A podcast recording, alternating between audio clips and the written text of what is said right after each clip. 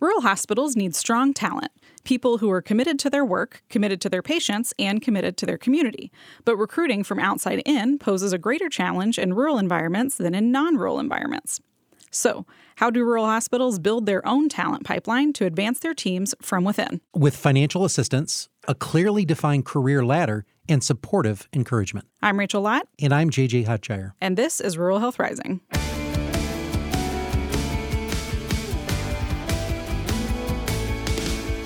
Welcome to episode 57 of Rural Health Rising. I'm JJ Hodshire, President and Chief Executive Officer of Hillsdale Hospital. And I'm Rachel Lott, Director of Marketing and Development. You know, Rachel, recruiting has never been a hotter topic in healthcare than it is today.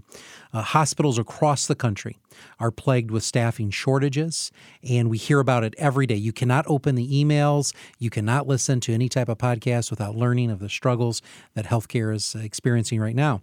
In addition to the recruiting of these new staff, you know, advancing the staff we already have, we feel is a key strategy, uh, particularly in rural healthcare. That's right. We are actually speaking with someone today who has herself climbed the education ladder, uh, so to speak, at Hillsdale Hospital, constantly advancing her skills and credentials to get where she is today. That's right. Our guest today is a good friend of mine and someone I've worked with here for well over a decade and have known even before coming to Hillsdale Hospital. Sarah Butler, Director of Behavioral Health Services and our nurse practitioner right here at Hillsdale Hospital. So, welcome to Rural Health Rising, Sarah. Uh, thank you. It's great to be here. So, to start, Sarah, why don't you tell us a little bit about yourself, your background, and your work here at Hillsdale Hospital today? Because we will get into the backstory in a little bit. Uh, sure, no problem. Uh, I was raised here in Hillsdale County. I graduated from Pittsford High School in 2001. I started working at the hospital just three months after that. Um, I'm married. I'm raising three small children here in Hillsdale and, and love the community. You know, I so I had the first chance to meet her when she was in jail. Um, let me qualify that statement. Uh, I was the assistant sheriff of the county, and Sarah was actually providing jail services as a nurse to my inmates. And so I always knew, you know, here's here's a very talented, caring. I mean, you're willing to come into the jail and uh, do that type of service and ministry. It was a person who, you know, I, have been able to follow throughout her career and was very proud to be able to sponsor her for education, which we'll talk about in just a moment. So now that we've established who you are uh, in what you do, let's start with the why. And we do this on every episode so we get to know our guests just a little bit better. So, Sarah, I'm going to ask you, what is your why? What motivates you and what gets you up out of bed in the morning?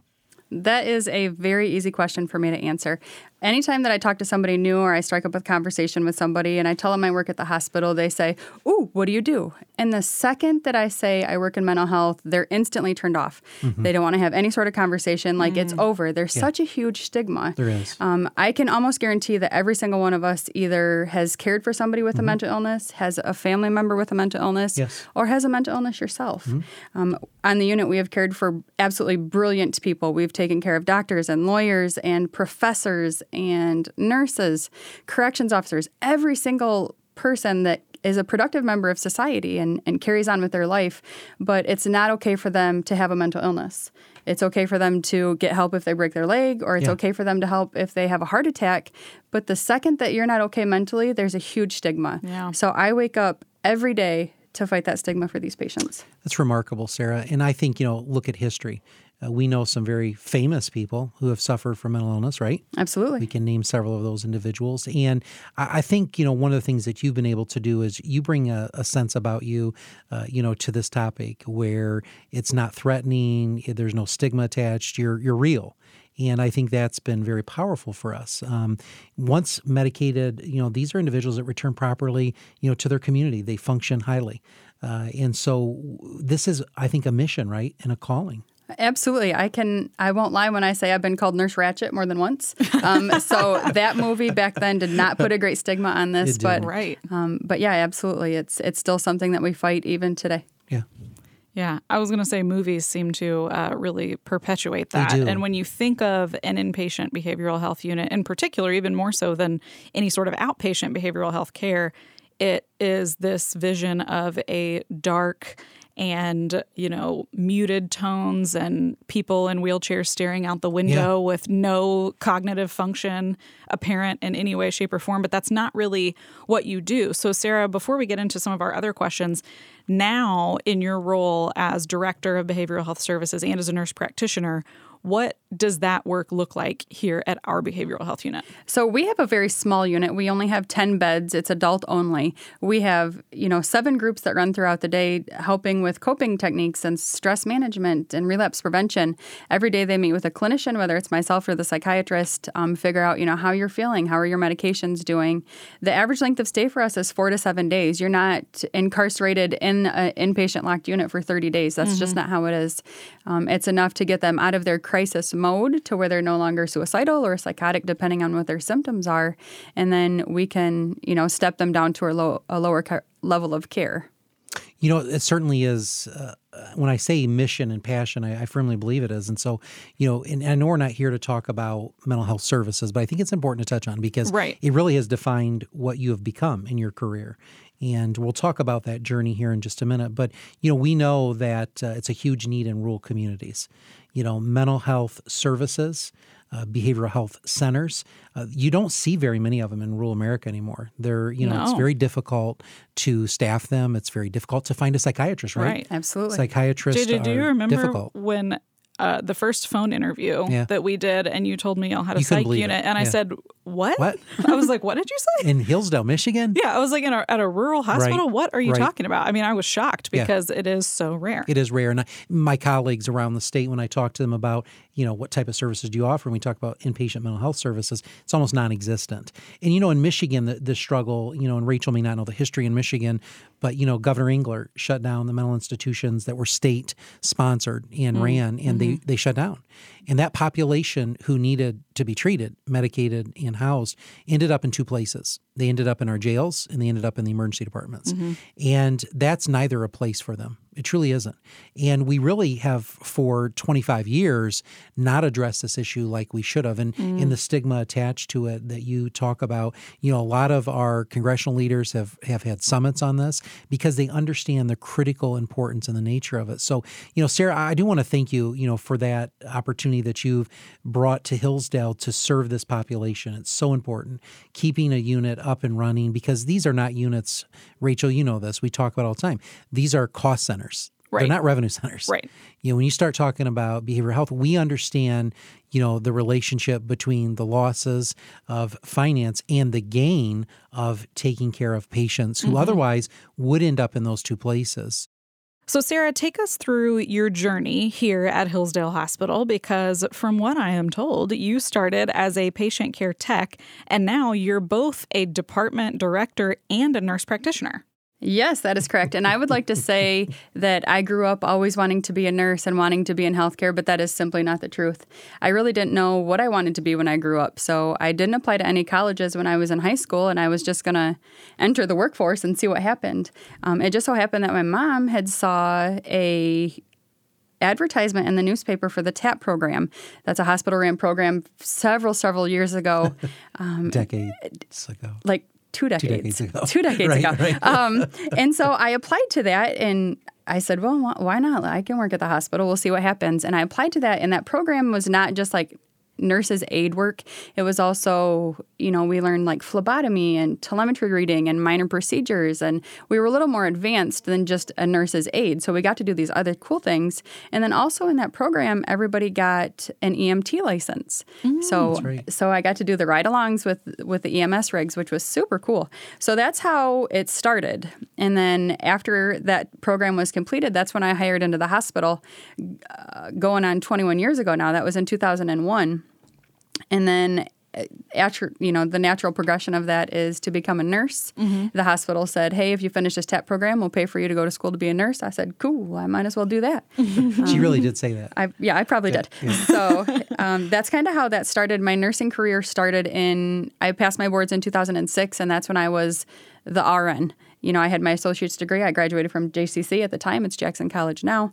So that's how that started. And as I progressed, I worked in orthopedics, for years, for nearly 10 years. And since that unit was not always full, I floated to other areas. You know, I cross trained to obstetrics and I cross trained to ER and med surg and CCU. And I cross trained to all those areas, which was great. And then also early on in the career, as JJ said, I also um, set up medications for the inmates at the jail, and I also did home health nursing. Mm-hmm. So I kind of dabbled in everything, everything, just to see what I loved. Mm-hmm. Supervision Didn't you? Did you do some supervision? I here? did. After I finished with yeah. orthopedics, you know, I kind of got burned out from that. You can only pass so many narcotics and and do so many blood transfusion before you're like, all right, show me something else. So after that, night shift supervision came open, and since I was trained like basically everywhere in the house, that was a natural step for me. Mm-hmm. Mm-hmm. But it was a night shift. Right. Which I loved the job, but my very small family did mm, not. Yeah. so Tough. that's when that's when there was a position that came open, open on the mental health unit about six years ago now. And I said, It's day shift. Uh, I like mental health. Sure, let's yeah. go over there. So I was the manager over there. And it was not long, not too long after that, where I decided, Oh, I really do love this. Uh, mm-hmm. Uh, I want to go back to school and, and be a provider for these people and, you know, help educate them and medicate them. And so that's kind of how that progression went. I finished my master's degree and graduated in December of 2020. And I passed my boards in February of 2021. And I have been the nurse practitioner and the director of the unit since. So let's dive a little bit deeper into this because not everybody has it that together. And I don't know if you had it. Did you? You know, you may not have had it that together, right? You know, it sounds good, but you know, let's talk about every time that you advanced in your career here at Hillsdale Hospital. How did you decide that you wanted to move up, and what steps did you take to do that? I mean, I know you had a calling and a purpose, but what what was the push? I got to tell you, I will be honest, that this progression has taken me 20 years. Mm-hmm. You know, there are some people that can be that can go from an RN to a nurse practitioner in 5 or 6 years. Right. right. I was not that put together. I when I worked on orthopedics for several years, I loved it. I just had a passion for everything orthopedic and it was so so great, but you eventually get this sense that there is so much more to nursing. Mm, so that's mm-hmm. when I applied for, um, I applied to Spring Arbor to get my bachelor's degree. You know, why not? There was talk about magnet status and stuff oh, like yeah, that, yeah. Um, you know, for the, the other hospitals. And so I approached the board and I said, hey, I want to go back to school and you're like, cool, let's do that. Yeah. So that's when I, you know, I applied for my and I really did say that. Degree. I said, cool, let's do that. It was awesome. I, I, yeah, it's very. No, I, I, think it's awesome when we see this kind of growth. Right. And you can hear it. For those of you listening, you can hear the excitement, you know, in Sarah's yeah. voice, and it's it's every day we get to experience her passion and joy for taking care of our patients. Well, and it honestly surprises me that I didn't realize that you'd only been doing behavioral health for six years, you mm-hmm. said? Yep. Because when I think the first meeting we ever had up in your office just to talk about potential marketing needs related to your area, yeah. even though they're somewhat limited because of the nature of it. Yeah. I just was like, I got the impression that this was all you'd been doing your entire life. You know, it seemed like you were like born working on that unit and like caring for these patients yeah. because of the amount of passion you have for them and for yeah. for the mental health field. Um, but like you said, you had a young family mm-hmm. throughout mm-hmm. your your journey, um, and you still have, of course, that family now. Maybe not as quite as young as they were yeah. in the beginning um, when you were working night shift. Mischief right? Yeah, that is correct. yes. so, with that, you know, with your family and, you know, going back to school to advance your skills, not once, but twice at least, were you working full time each time you did that? Did you drop back on your hours when you were going to school? And also, did you feel like compared to people who maybe weren't simultaneously working in a hospital or in the healthcare setting, did you have more of an advantage in your process of getting your education? Sure, absolutely. When I first started as a nurse's aide, when I first got here, I mean, let's face it, I lived with my parents. I didn't have a ton of bills. Of course, I did not work full time. Mm-hmm. You know, I was in my er, my early 20s, so I worked part time here at the hospital while I was going to school full time mm-hmm. and got my first degree. And then ever since I completed my original RN is when I worked full time. Mm-hmm. And I worked full time up until most recently when the pandemic hit in 2020. I was in my master's program. I had to finish my clinical hours and the hospital was looking to save as much money as we could at the time because we really had no idea. Mm-hmm. So at that on that summer there was about a 7 month period where I was able to drop back to part-time so I could finish my degree mm. and and get things buttoned up so I could mm-hmm. finish that. But other than that I've been working full time. Now absolutely working in the hospital has given me so many advantages even back when i was a nurse's aide mm-hmm. going through nursing school like i had already had experience with talking to patients and being comfortable assessing them and changing them if that's what they needed. And my best friend in high, uh, my best friend in nursing school had zero exposure and she was absolutely terrified to mm. be at the mm. bedside. I said, "No, it's okay." So that really did help, you know, yeah. especially the EMT portion of that where you have a little bit more uh, critical thinking as well. Mm-hmm. And then my last degree, my master's degree, absolutely being on the mental health unit and having knowledge of the mental health code and recipient rights and diagnoses and medications, that absolutely was super beneficial while going through my through my program. So probably a very different experience for you than maybe someone who starts their RN or their NP right out of, you know, high school or college and goes straight into it without having a career first or simultaneously. I imagine that makes a huge difference.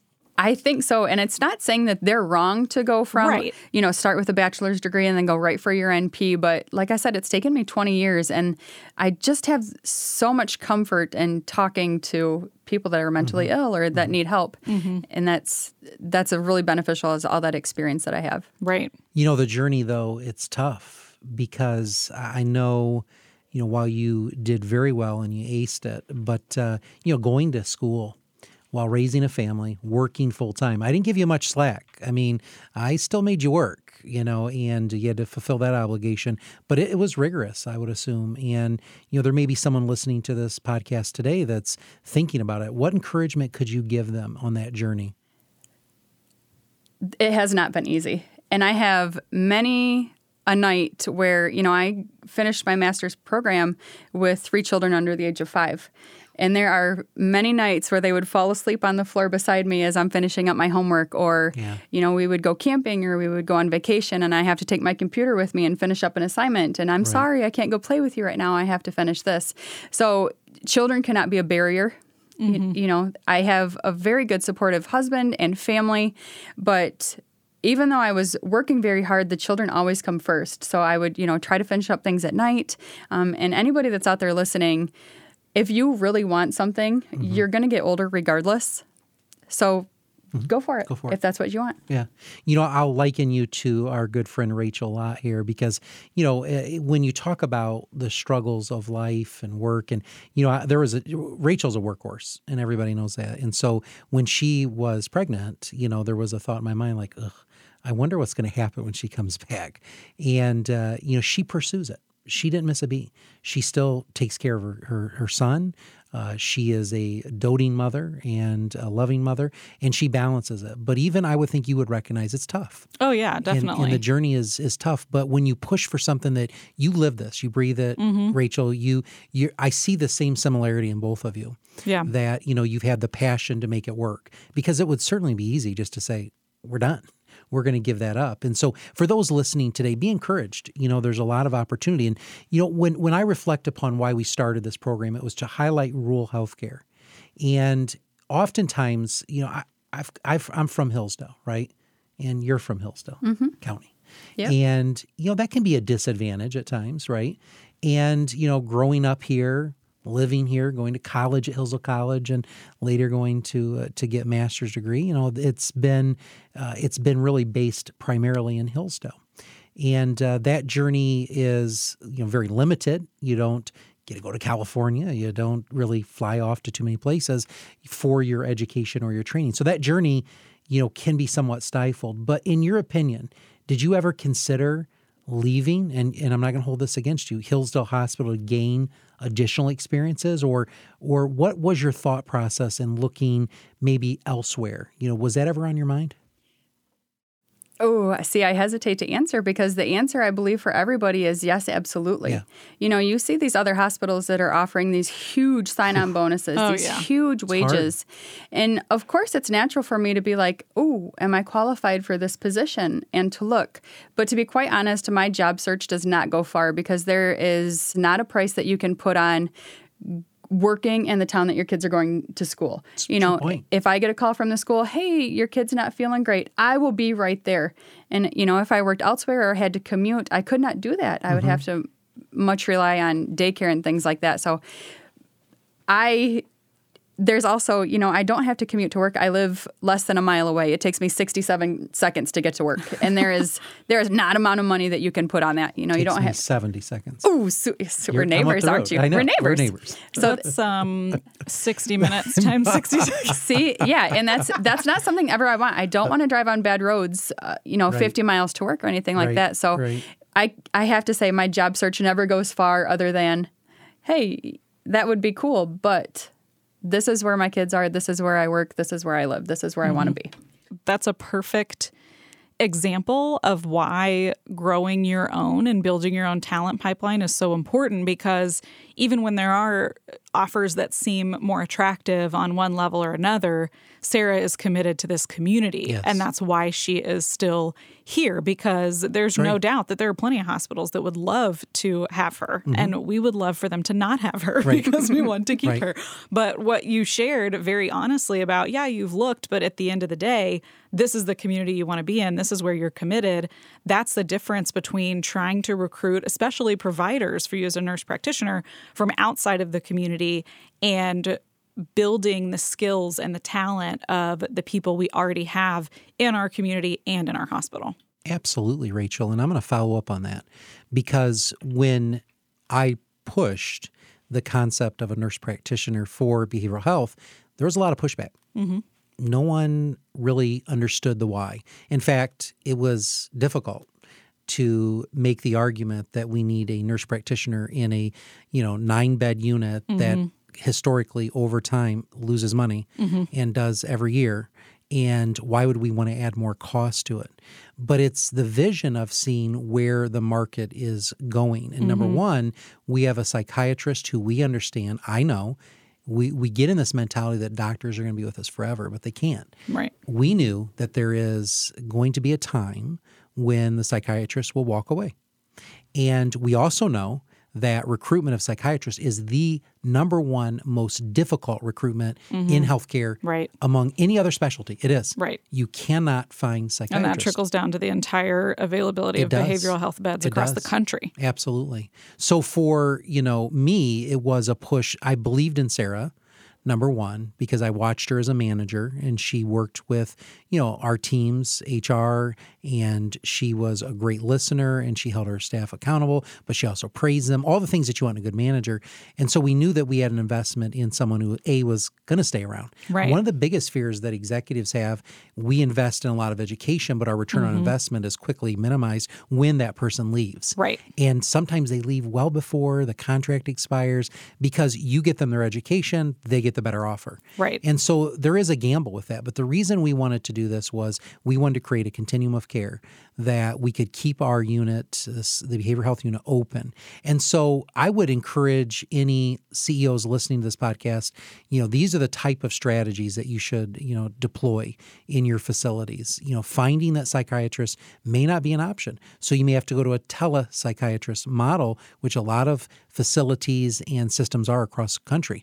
And so you, however, need someone on the ground. You need mm-hmm. someone in the unit that's a provider, and those become what we call advanced practice providers, APPs, which Sarah is now part of. So, you know, that's the encouragement that we would give. Now, Sarah, I'm going to ask, you know, a a closing question today. Someone's listening today and for you who've been through this journey for two decades, working your way from what we call a CNA, which at the time was a TAP, uh, technically advanced person, I think is what they called them.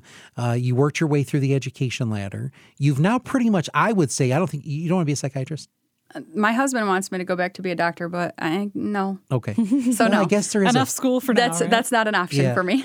So, knowing your journey, the the purpose of this podcast is number one to share with rural America, you know, the types of programs that can exist in communities like ours, and this is one where you can have those important services to keep a population out of jails and emergency departments or unmedicated and unhealthy. So that's number one. Number two, it's creating the talent pipeline. Right. So, how would you, you know, as you've experienced and walked up your educational ladder, you know, what advice or encouragement would you give to others uh, to look who are looking to do the same thing? Yeah, so some advice that I can offer, you know, like I said, I finished my master's degree with three small children, and excuses are just that. They're excuses. You have to be motivated and something that you want. I have very small children looking up to me as a role model, and that's something that I want to you know show them you work hard and you know you get to do all these things and have all these things um, and you know have good support and a good supportive team something that i can say to the hospital is i have i am now a psychiatric nurse practitioner and i have zero student loans every single degree has been sponsored by the hospital and i am committed to this place mm-hmm. until the end of time mm-hmm. that is something you know you said you saw me as I was very young when I first started here. I was 18 years old, and I'm yeah. just a kid.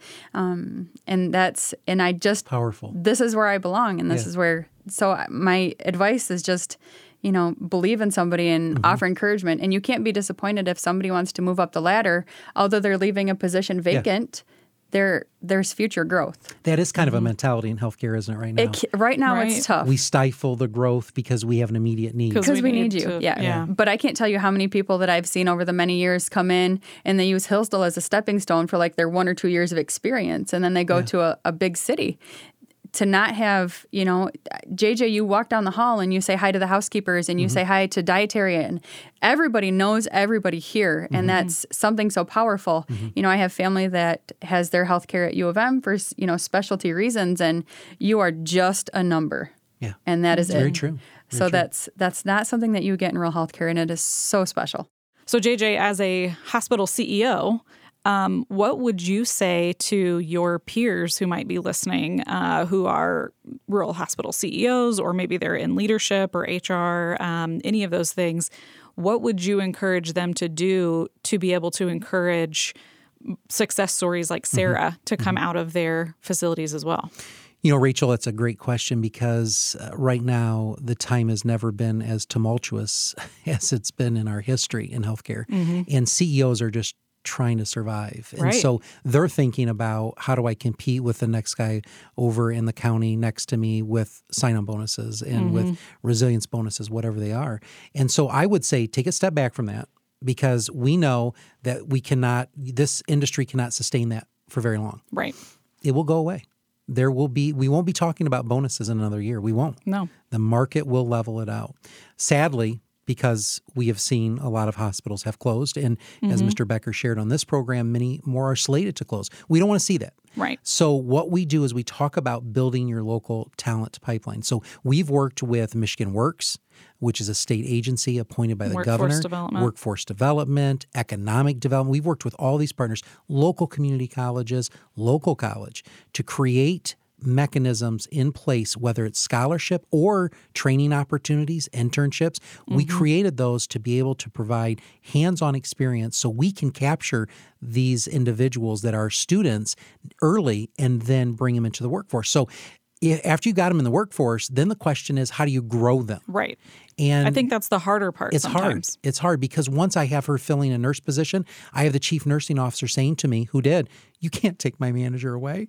You don't understand. We couldn't find a nurse, you know, manager forever. And we, well, we have to grow and we have to accept that. Now, it's easy for me to say that as a CEO, right? Because it's the nurse manager, the clinical uh, leader, whoever it is, who ends up picking that work up, right? But you have to want to be able to see the growth of your employees, mm-hmm. and I've never stymied the growth. If if an if one of my you know leaders came to me and said, I really feel compelled to take this job as a senior vice president of another facility.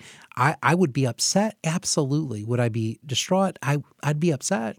And I would, though, say to them, it's a, an important move for you to move up into those areas and to get gain that experience is so vital. And so I want that I would ask that same perspective out of leaders. Mm-hmm. You know, don't take it like I've got all my pieces in place and I can't move the pieces around. Because what's going to happen in three to five years, you're going to realize an outmigration through retirements or resignations. The pieces are going to move the themselves pieces around. are moving, Rachel. they are. And then you're standing there holding what? And so if you can promote within, I've always encouraged that. I think that is a, a very important tool. Um, you, I've watched Sarah for all these years. I know I can invest in her. I don't know the person you know, two counties over who may say, I want to be sponsored. I know Sarah. Mm-hmm. Invest in your people. I think that is the most important thing that you can do. Sarah, once again, we want to thank you for joining us today. I can tell you you've had a remarkable journey. Uh, your passion is second to none at this hospital. Uh, your clinical uh, acumen is amazing. Your ability to meet with our patients and their families, you know, in in in an environment where it's hard, where judgment is often passed, where the stigma is so high. You know, you do it in such a manner where patients feel like they're being loved on and cared for because these are our patients, you know, and I, I think I want to thank you for what you've done for our hospital and this community. I know that the future, well, we just don't know. You know, we we've got some changes, uh, but I think we've positioned ourselves well through the education ladder that you've chosen to take and our sponsorship of it to position this hospital for success into the future. So thank you for your commitment and for joining us today on Rural Health Rising. Absolutely. Thank you.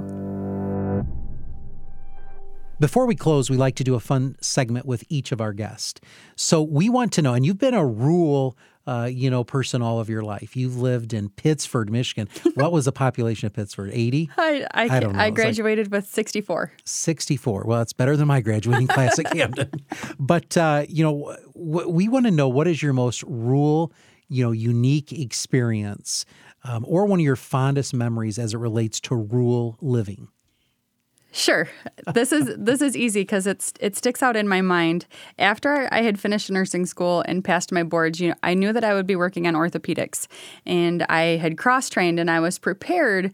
But there comes a time where you are an RN and you're by yourself. Mm-hmm. And so on the orthopedic unit, there's only one nurse on staff at a time. And so it was my first day all by myself. I was 22 years old, completely terrified of like, what if I forget something, or what if I forget to do this, or what if something, and all the what ifs. And it just so happens my very first patient on my very first day as an RN was a very good friend of my father's.